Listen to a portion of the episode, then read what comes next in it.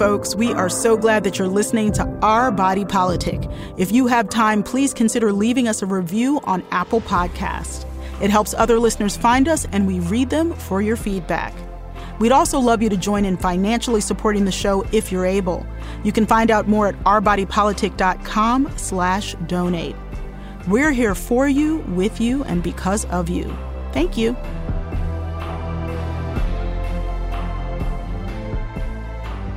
This is Our Body Politic. I'm Farai Chideya. In advance of the 2022 midterm elections, this week we're looking back at some of our best political segments, giving context to this critical moment in history. The upcoming election marks two years of President Biden's administration. While women of color made historic strides like gaining a seat on the Supreme Court with Justice Ketanji Brown Jackson, the fight against racism, xenophobia, and discrimination continues across the country on and off Capitol Hill. And it should go without saying that people of all races and genders, like our listeners, have a choice about how to engage in these battles. Today, we revisit conversations from around the 100 day mark of the Biden Harris administration. As President Biden took office, the nation had been roiled by the January 6th insurrection and the false allegations that victory had been stolen from former President Donald Trump. This even fueled divisions within the GOP, which continue to play out in midterm races like the Maryland gubernatorial race and the Georgia race for Senate. Let's revisit my conversation with someone fighting far right extremism and misinformation from within the conservative ranks.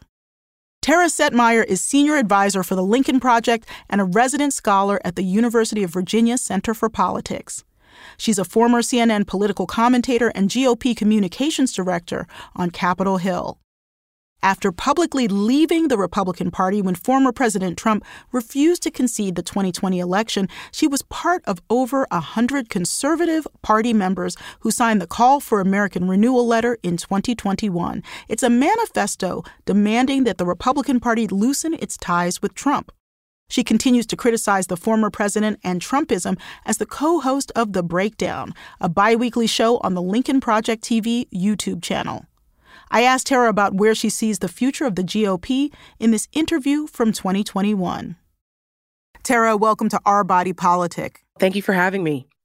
As part of my upbringing, I was raised in a black but very cross ideology family where my family has black Catholic veterans and a lot of social conservatives, some of whom vote predominantly for the Democratic Party and some of whom vote predominantly for the Republican Party. But I'm going to be real with you. In recent years, some of the most conservative members of my family have really struggled with how to exercise their vote, given the choices that they had. How do you see the current split in the GOP playing out? And how does it relate to you as an individual and maybe your family, as well as just as overall politics? Well, thank you so much for having this conversation because I know that there are so many people who struggle with this. The last five or six years have been really challenging for those of us who have spent most of our professional lives in the Republican space. You know, I was actively involved in college Republicans when I was at GW, George Washington University. And as a young conservative in the 90s, that was a really exciting time for us you know, you had the Republicans taking over Congress for the first time in 40 years, the contract with America. You had very big personalities like Newt Gingrich and Tom DeLay and Dick Armey and, you know, John Boehner. And some of these names now people shudder because they're like, they're horrible people. but for us as young conservatives coming out of the Reagan era at the time, it was all very exciting. That's where I came up. I've always been more about the ideology versus the party loyalty. My mom was a single parent, had me at 21. She taught me to be very an independent thinker from the time I was a kid. So, fast forward to the Trump era, which followed the Tea Party era, which is where I started to see some of what we ended up seeing in the Trump era percolating. And it was really very easy for me to reject Donald Trump, reject the ilk that he was spewing, and I firmly believed that he was so against traditional Republican orthodoxy that there was no way that Republican leadership would put up with it.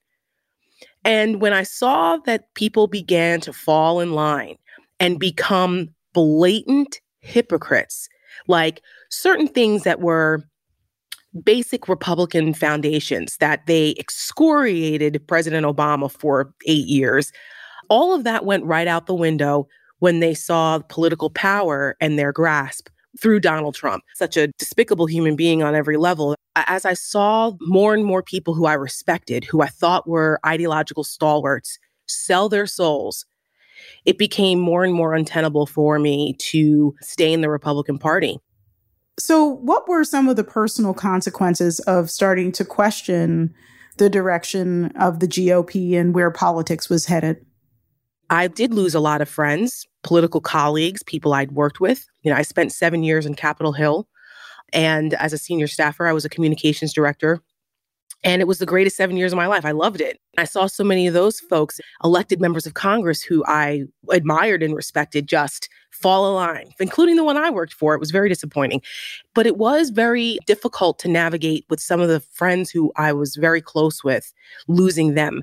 To this day, one of my closest friends, she was like a sister to me we don't speak anymore because she's a journalist and she's a journalist for the wrong people on the other side and helped to push some of these narratives that have been so damaging to our country, like the big lie. The big lie, meaning specifically that the 2020 right. presidential election was stolen. That's right. That and how there was really no collusion with Russia and how that was all just some hoax in the deep state. Like all of the things that you see on right wing talk radio and media, she was pushing. And so that was one of the hardest relationships to lose. It felt like brother on brother like the Civil War. I was a general in the Union and she's a general in the Confederacy.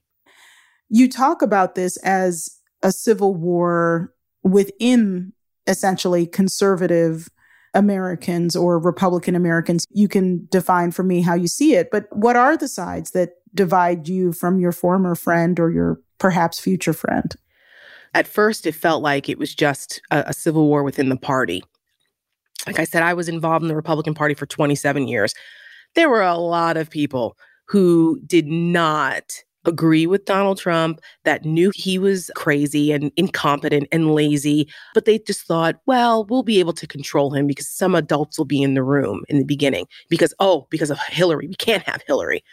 I think that they underestimated the damage that he could do and they underestimated the depths of his depravity.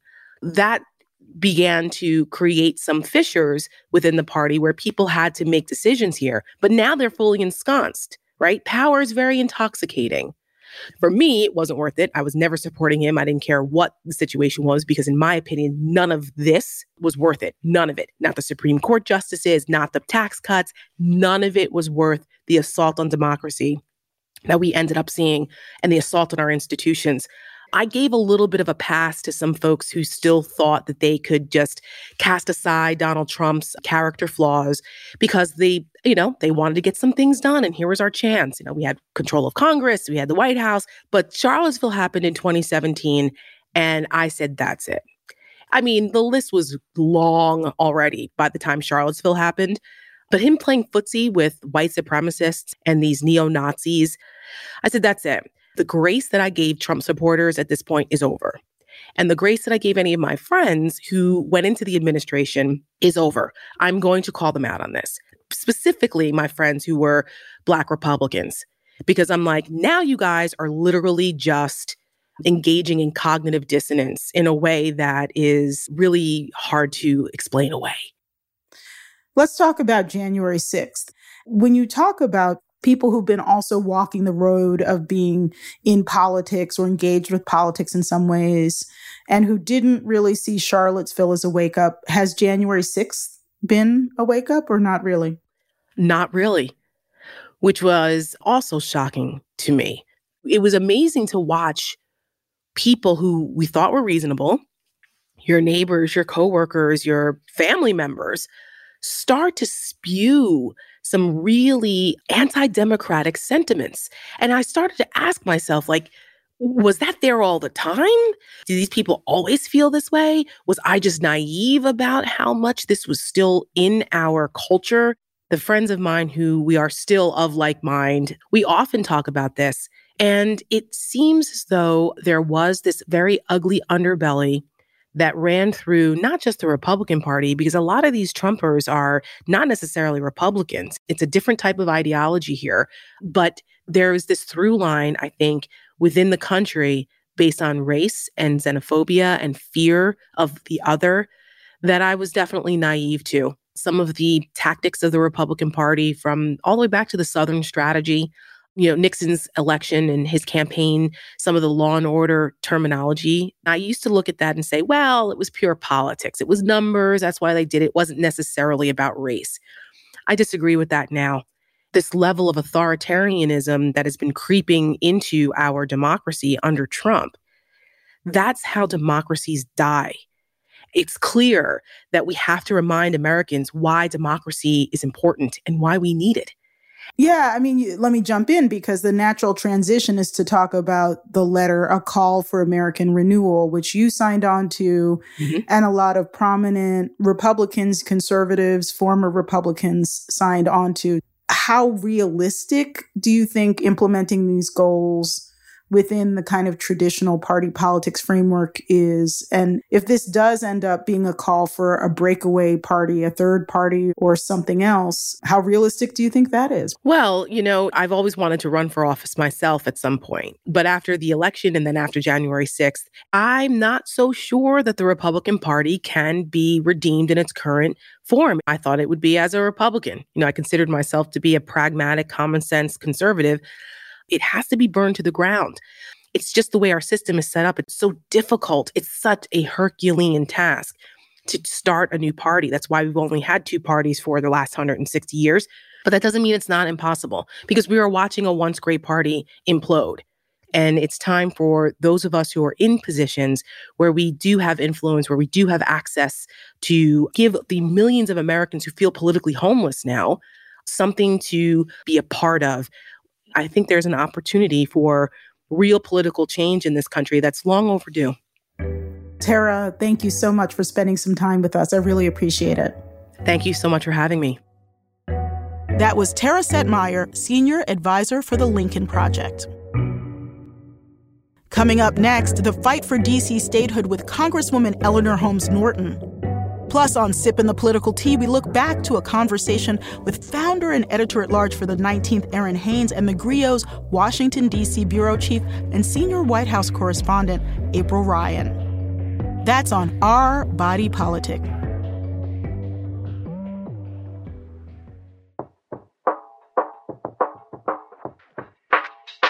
Welcome back to Our Body Politic. We're continuing our second political remix, the deep context from the recent past shaping the future in midterm season. Congresswoman Eleanor Holmes Norton has represented the District of Columbia in the House for over 30 years. As a delegate from a district that is not a state, she isn't allowed to vote for legislation in the House, but she's fighting for that to change.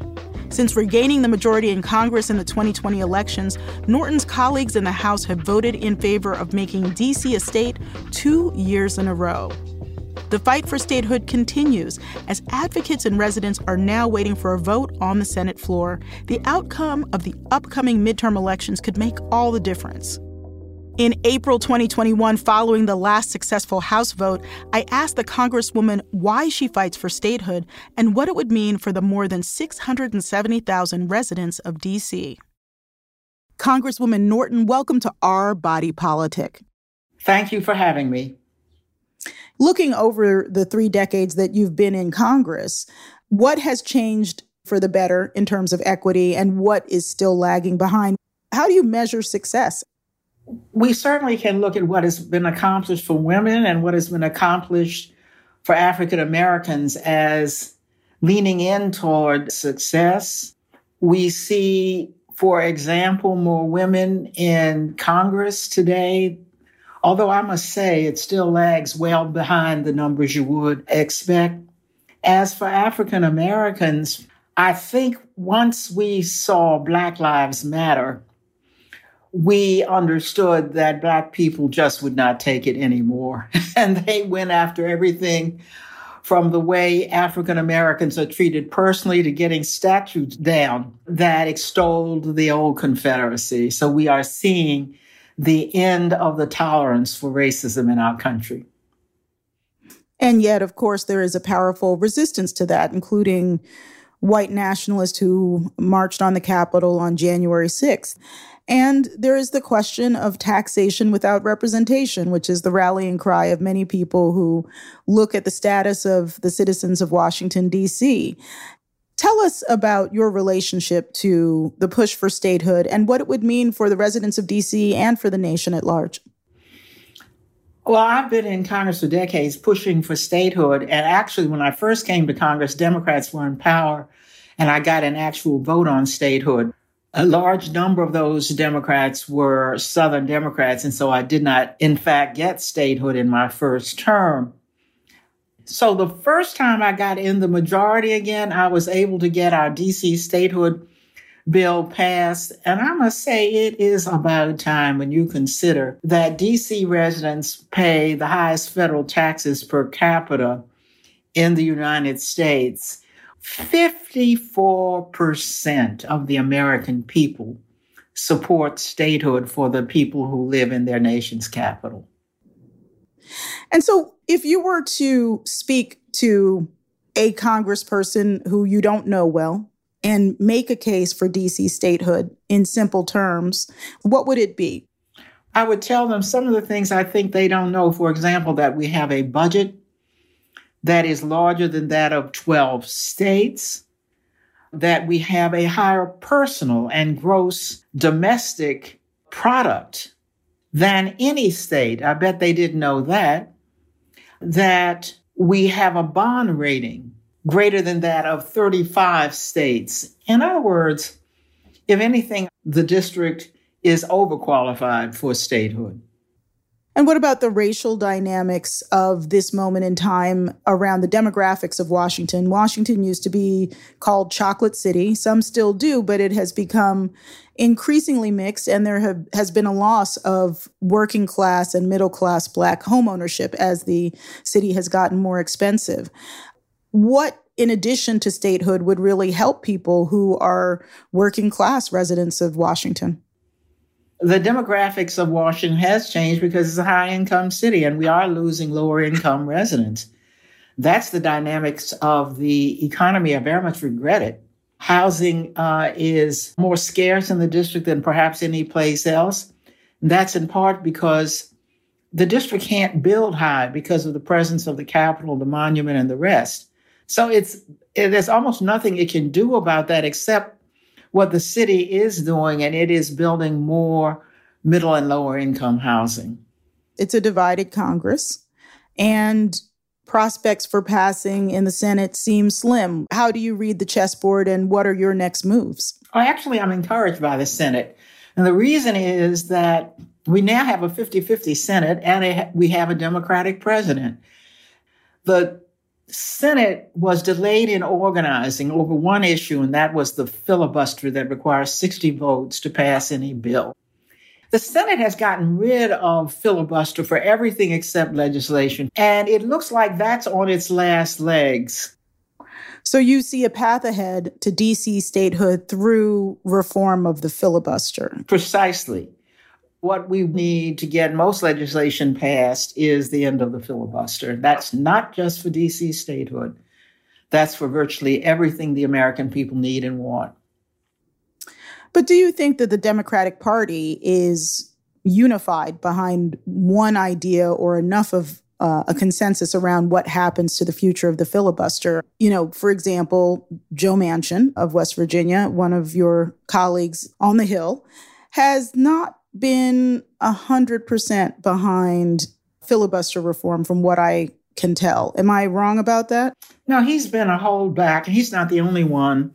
We know that there are Democrats still to conquer to get rid of the filibuster or even for DC statehood. But Democrats know that they can't retain power if they don't do any better than the Republicans. So if they stand behind the filibuster and don't get things passed, they will be back in the majority. So Democrats are out in front against the filibuster, and that'll help the district as well as the American people.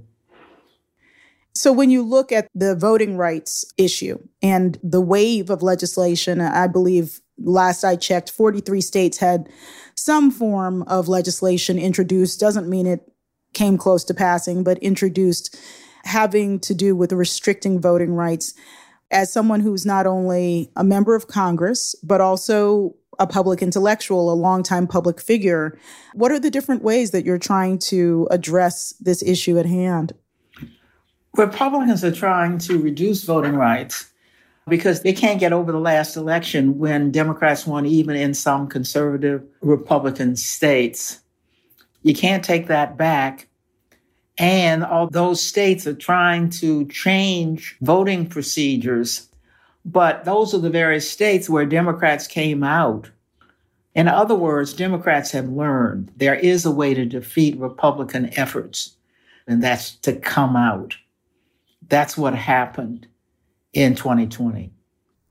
So when you look ahead, and I'll wrap up here, but are you optimistic about America becoming a healthier nation? Some people find this era of ours with the racial reckonings and the pandemic and the issue of voting rights pretty depressing, pretty stressful. How do you process this moment?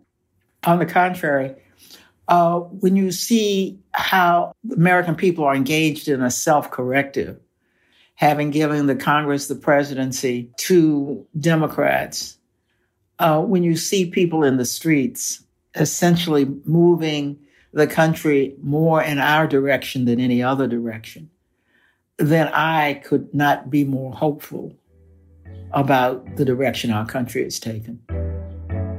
Delegate Eleanor Holmes Norton, thank you for joining us. My pleasure. That was Congresswoman Eleanor Holmes Norton, delegate for the District of Columbia in the House of Representatives. My next guest is Yamish Yamiche Alcindor, the anchor and moderator of Washington Week on PBS and Washington correspondent for NBC News. She's worked as a local and national print and television political reporter for many years and began covering the Trump administration in 2018. Here's a bit of our previous conversation. Yamiche, thanks for coming on Our Body Politic. Thanks for having me. I'm just so excited to talk to you. And I want to start with a little bit of a retrospective on what we should have learned from covering the Trump era. We should have learned that we have to be really, really careful about how we air people's misinformation and lies. And we have to put everything that we put um, on the news, on the radio, on TV, in print in context. I remember when I was up to become a White House reporter, one of my mentors, a great woman named Athelia Knight, she was a longtime Washington Post reporter. She said, the first thing I should tell you is make sure that you don't become a stenographer because it's very easy to say the president said this today, that's news. When in fact, that's not what it is. It should be the country's going through this. The president said this. Here's what that actually means, right? That that's the way that we need to be covering politics. What we need to also do is not lose sight of um, how people are impacted with politics in their in their daily lives and what they're talking about at their kitchen tables. And I say that to say there's this idea that that Donald Trump was not known to people and that Hillary Clinton was the person because she had been first lady and the secretary of state that she was the one who had the star power. But anyone in almost any single household knew that Donald Trump from the moment, at least in my, for my generation, the moment you said Donald Trump, it meant money. It meant the Simpsons. It meant someone who had had a big reality TV show. So I think for me, we have to. He really, showed up in all the rap lyrics, right? So I think we really have to understand it and really think through um, what we mean by star power, and it not just be this Washington centered thing when we think of of the clout that people have. Yeah. And so, what was it like moderating a presidential debate during one of the most important cycles in history. I mean, what was it like on that night or that day when you were preparing for that? How did you feel? What did you want to go in and do? And how did you feel afterwards? It was nerve wracking. I was really, really nervous about knowing the information, about speaking clearly, about making sure that I came away with a sense that we had gotten to the issues that were really important to, to people. And especially in my case, as a, as a child of Haitian immigrants, came from a working class neighborhood in Miami, I wanted to feel like the people who I grew up with, they felt like their voices were part of the debate. I think I came away feeling proud and I walked away feeling like we got to all the issues, including race I think there was a real feeling that identity politics is how we got here and that people had leaned too much on, on race. And that's how we ended up with President Trump. And I always kind of push back on that. I said, I always think that identity politics, quote unquote, is really just about the fabric of America, how we started the country, who built the country, and that you cannot talk about race enough. I think that that was something that I always felt like I wanted to make sure I did and be true to myself. I'm a civil rights journalist who really cares about race and social justice. And those issues, I think, had to be part of what I wanted to do in the debate. Yeah, I heard a lot of compliments of that debate and also to be honest, some regret. Like, why has this never happened before? Why have we never had a serious discussion of race as a political driver like before? one of the things for me, as you know, I have been speaking out a bit about how I feel the narrative of race as a driver of political choice was suppressed in the 2016 election coverage, at least in the newsroom where I was. What do you think political editors and reporters need to understand now in the era of relitigating voting rights, et cetera. What do we need to take into understanding how race is a driver of political choice and political power? I would say the the biggest lesson of 2016 and 2020 should be that white people really care about being white just as much as black people care about being black. Whether they're rich or poor or in different parts of the country, we found that white voters in particular, they also are um, very much motivated by race, very much motivated by the privilege that they think that they have and the privilege that they do have, and that that has to be a part of the conversation. Race is not just a story about people of color, quote unquote, but a story of those who were assigned the race of white and what that means to them every single day. That whiteness can be really important. I remember interviewing this man in Wisconsin and wanting to ask him about why he was supporting President Trump. And he was, I wanted to ask him about healthcare. That was my story. I was focused on that. I kept asking, you know, what do you think about healthcare? What do you think about healthcare? And he kept responding, well, people think I'm racist. People think I'm racist. And finally I said, okay, well, why do people think you're racist? And he went on this whole diatribe about how he didn't think that a black girl like me should be working at the New York Times. And there are too many black people in his town, which was literally about 97 to 98% white when I was talking to him. And you know what that exchange taught me was that he was trying to tell me what was motivating him and I wasn't listening. I was like, oh no, it's definitely the healthcare proposal. And he was like, no, it's the race. Mm-hmm. Yep. Yeah. No, believe me, I, I have learned so much about this country and learned so much as a field reporter, which I think really shapes who I am. And you've done so much field reporting, including in your family's nation of origin, Haiti. Let's go back to that when you went to Haiti. What was it like as a Haitian American to go there and report at such a heavy time for such an incredible nation, which, you know, fought for and won its freedom? You know, there's that saying, this is my ancestors' wildest dreams. The moment I touched down on Haiti as a reporter, a working journalist who had interviews with the foreign minister, I thought I am my ancestors' wildest dreams because I have family members who were jailed under the dictator in the 1980s who could not dare have thought of, of being a journalist on the island nation of Haiti and that had such pride being the first black nation, the most successful slave rebellion in, in 1804. But at the same time, it's a country that has just really, really had so many different struggles. And I try every time I'm in a job to really um, write about Haiti, keep it top of mind. My father, who still lives there, he's often reminding me, guess what? You are so much a, a child of Haiti, and don't forget that among many things, you and I bring a lived experience of what it means to have these intergenerational ties to the African diaspora. And this may not be true, but do you feel like your objectivity has ever been questioned, you know, as you report on Haiti because you have ancestry there? I mean, I think it's fascinating. And by fascinating, I mean troubling that for so many Black reporters, anything related to our Blackness makes people question our objectivity, but that doesn't happen for whiteness to sort of return to these constructs. Yeah, I mean, I think for me, I've still been a journalist who wants to get the right story right and wants to get the story fair. I also I think I'm a journalist that definitely has deep convictions about what's unconstitutional, what racism looks like, and that it's bad. That racism shouldn't be this thing that should be allowed to continue and grow and fester and mutate, and that we should be shining a light on that. But I also think that I bring this feeling that I want to make sure that all sides, the credible sides, not you know scientists who say climate change isn't real, but I mean the sides of the government, the sides of different warring factions, that they should be heard.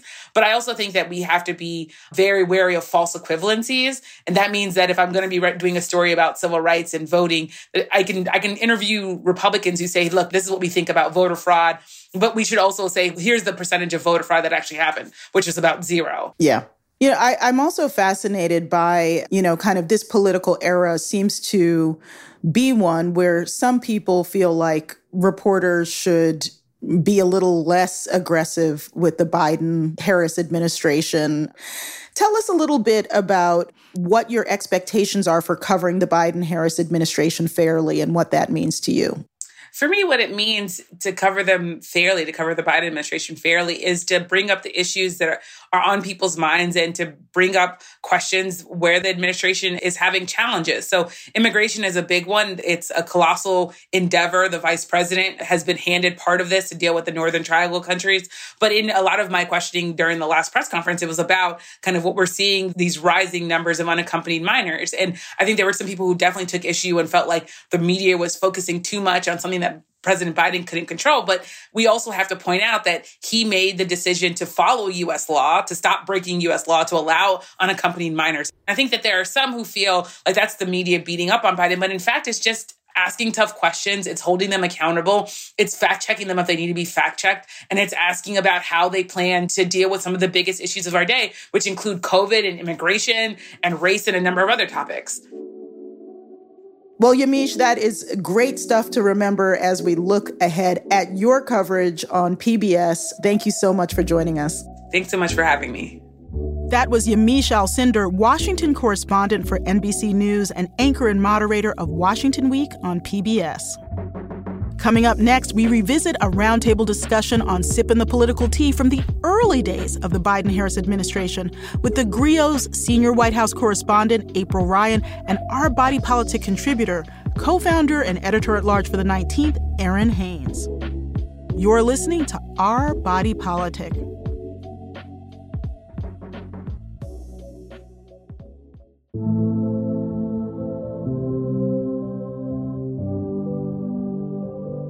Welcome back to Our Body Politic.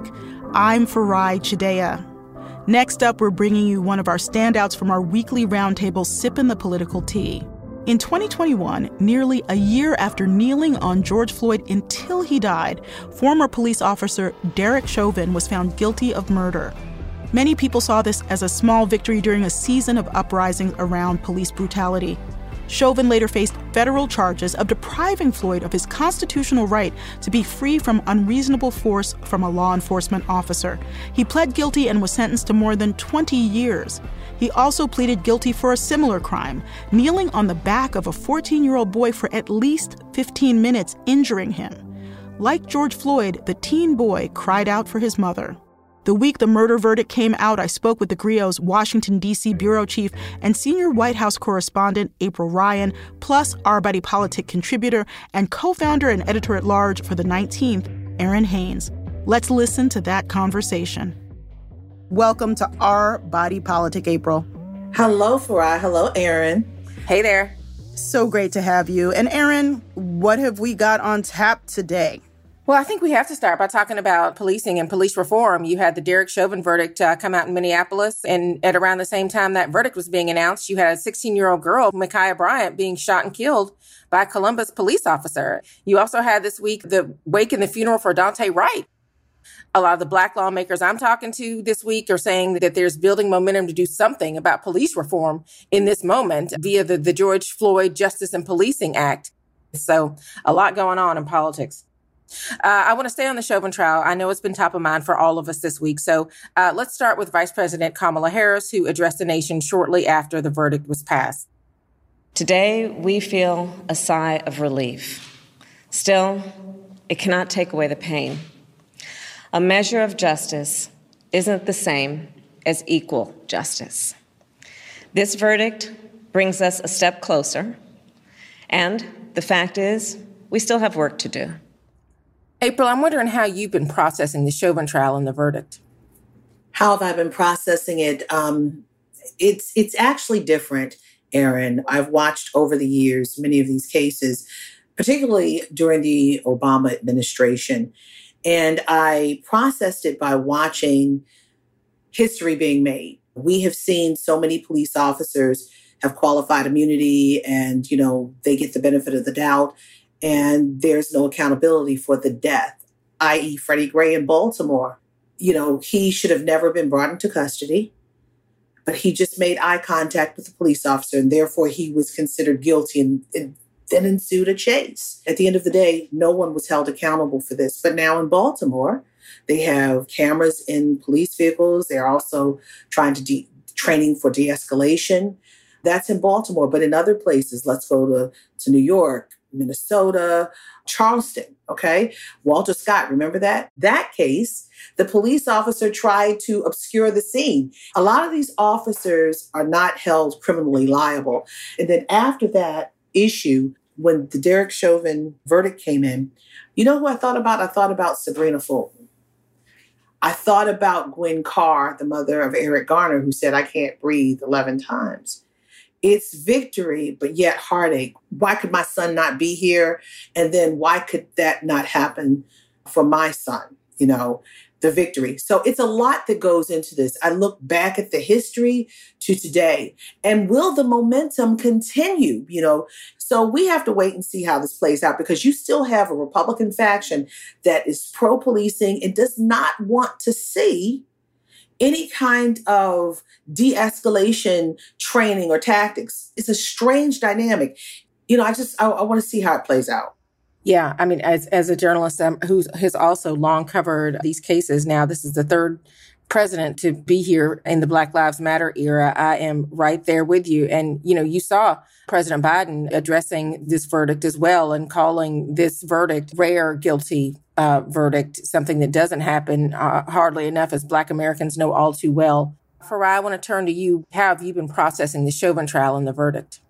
Uh, there's so many things. It's you know, I um I don't have children myself, but of course I have a lot of children that I love, and I've been thinking especially about all the people I know who have children who are entering that smelly stage of adolescence and entering being seen often in ways that make no sense and are completely culturally deterministic as adults when they are still children. You know, those 13 year olds or 12 year olds, the age of Tamir Rice, who start getting a little height on them. Mm. You know, it's like who's a man and who's a boy yeah. is completely culturally deterministic. The double standard. In this society and is often used to paint some people as having moral agency and others as being defenseless, regardless of their age and regardless of what they've done. So I've been thinking a lot about that transitional age, which is awkward for everyone, but hopefully you get through it alive. Not always, not like Tamir Rice. And then I'm thinking a lot about, to the extent that I have a fixed ideology, it's that I'm a structuralist. I believe that structures determine outcomes. I mean, many things do, but but if you have a structure that is biased, you will get biased outcomes. And so if you look at the law enforcement officers bill of rights that Maryland had and was, you know, a pioneer in in the 1970s, it pretty much gave something close to blanket immunity for many aspects of policing. And now, you know, Maryland is now leading in reforming that and saying, well, all of us should live under the same constitutional rights. And I have a lot of respect for great law enforcement officers. I've interviewed a lot of them. But the reason that there is such a pervasive history of law enforcement officers killing people and and nothing happening is a structural issue. It is a legal issue. And so I'm really looking forward to seeing how the structural issues can change. I mean, both of you make such great points. We know from the civil rights era that just because certain things are legislated, the enforcement of that legislation does not always happen. And that is the thing that matters. That is the thing to potentially make a difference. You're listening to Sipping the Political Tea on Our Body Politic. So I want to also go to Speaker Nancy Pelosi, who was at the Congressional Black Caucus press conference after the Derek Chauvin verdict. And, and she said this soon after the guilty verdict was delivered on Tuesday. Thank you, George Floyd, for sacrificing your life for justice, for being there to call out to your mom. How, how heartbreaking was that? Call out for your mom. I can't breathe. But because of you and because of thousands, millions of people around the world who came out for justice, your name will always be synonymous with justice. April, I want to come to you because I, am wondering what you think about what this says about how the guilty verdict in this particular case is understood by certain segments of the population. People are hurt, people are upset, people are tired. Do I believe that Nancy Pelosi meant to diminish what happened? No But there is a sensitivity from a community that's been hit so hard by this, not just this year, last year, the last eight years, the last 20 years. This has been going on for 402 years. From these slave patrols up to Jim Crow to civil rights to now. And people are finally seeing some light, not a lot of light, but some light at the end of the tunnel. And they want to call a thing a thing. He was brutally murdered because, what is it, four people were on him one on the neck and three on the back. He was murdered. And I get the sensitivity. So I do not believe that she meant to offend anyone. But we have to realize we have to call a thing a thing in this moment in time to keep moving towards a brighter light of justice and, and equality. I want to talk about the expectation that Black journalists provide analysis on the news about police brutality while they themselves are experiencing trauma. There's not really the same expectation for white journalists to really analyze white violence. I'm thinking specifically just back to the January 6th insurrection. And for I want to come to you because I'm wondering what you think accountability looks like for white journalists and predominantly white news organizations in this moment? First of all, nothing happens until it happens, but this will be part of what I am hoping to cover in a book that I'm working on. The mainframe of the book is not race itself, but one of the case studies is what I call the invisibilization of whiteness. Blackness and Asianness and Native American identity, et cetera, are all considered for the purposes of journalism, deterministic categories that come with certain markers of whether it's criminality, income, whatever. But whiteness is not studied as a race. And I think one of the most revolutionary things that could come out of the past five years in politics and the current era is to realize that whiteness is a socially constructed racial identity with its own patterns and deterministic qualities, just like blackness or Asianness they're all social constructs. There is no biological black race or biological white race, but they're social constructs that have meaning because we give them meaning. Most of the world that we live in every day is socially constructed.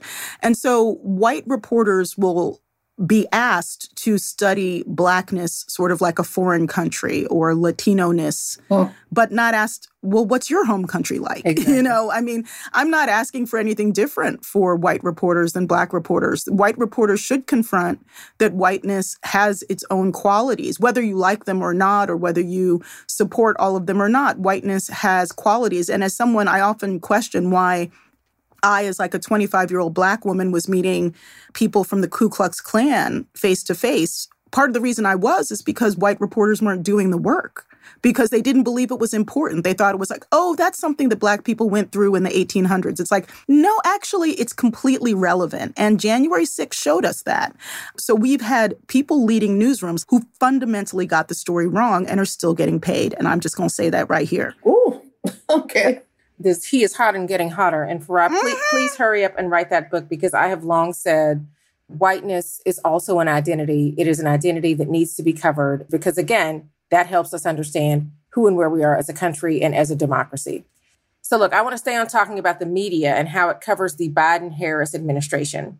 Our friend Yamiche Alcindor was just on with you, Farai, earlier in the show, talking about her expectations about covering the Biden Harris administration.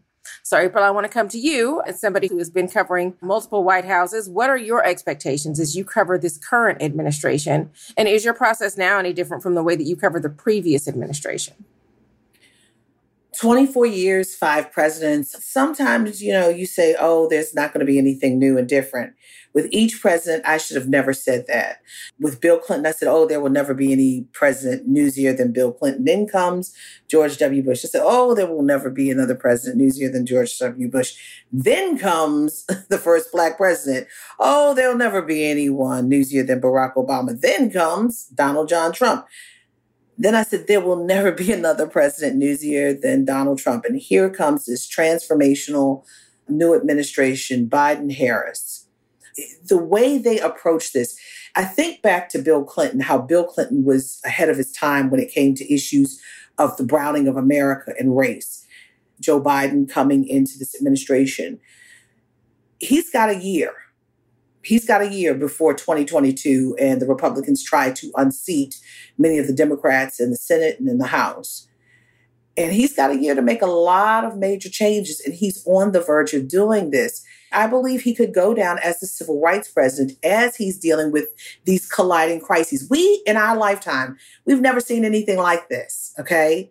Death, destruction, pandemic, job loss, mass vaccinations to stay alive, education virtually.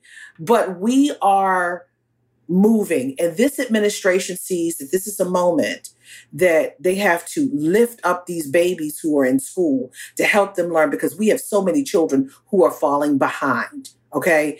And then dealing with the racial reckoning, changing policing that is centuries old changing mindsets as it relates to structure. This is an administration like none other because we have seen times like none other. So I just watch and wait. And he's someone, he and Kamala Harris are people who understand governance, understand humanity, understand politics, understand diplomacy, and understand the needs of the people and also the wants of the people. So we'll just see. There are a lot of moving parts happening as this administration rounds its first 100 days. With that, you know, there's some criticism of the horse race type coverage instead of focusing on some of the policy and the media coverage that focuses on how Biden is winning or losing against his Republican rivals in Congress, for example. Meanwhile, you know, here we are talking about issues of infrastructure, gun control, climate change, withdrawing from Afghanistan, voter suppression. What gets lost when the media pays more attention to wins and losses rather than the issues? Is there a better way to do this? There definitely is. And I think part of the question is who are you talking to? So wins and losses matter more to the 1600 Pennsylvania Avenue and Capitol Hill crowd people who are directly influencing policy on a granular level. Most people, even those who are engaged citizens, are not looking at it from that same tactical background. And I think a lot of times, especially prominent news organizations, end up as if they're writing just for the congressional aides instead of for a broader audience, which is one reason why some people hate political news because it seems intimidating. There's too much jargon.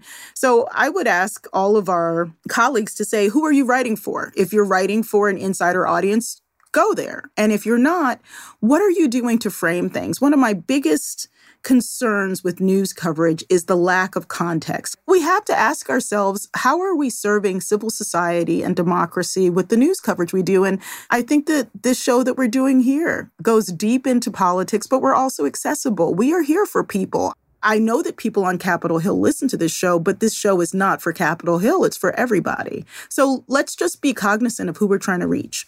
That's exactly it. I mean, this is why you had to create our body politic. This is why we created the 19th, right? So that we weren't doing mm-hmm. horse race Absolutely. journalism, so that we were thinking about the voters, the American people who are the winners and losers. And frankly, you know, April knows this too. This is why diversity matters. When you have journalists mm. who are bringing not only their lived experiences to the work, but are coming into spaces with their communities in mind, with the issues that they care about, you're simply going to get a different perspective and a different kind of political journalism. And the coin of the realm, you're exactly right, cannot continue to be something that feels more insular than about who and where we are as a democracy. So, with that, the political tea was hot this week again. We have to leave it That's here for right. now. Uh, but, April, it was great talking to you.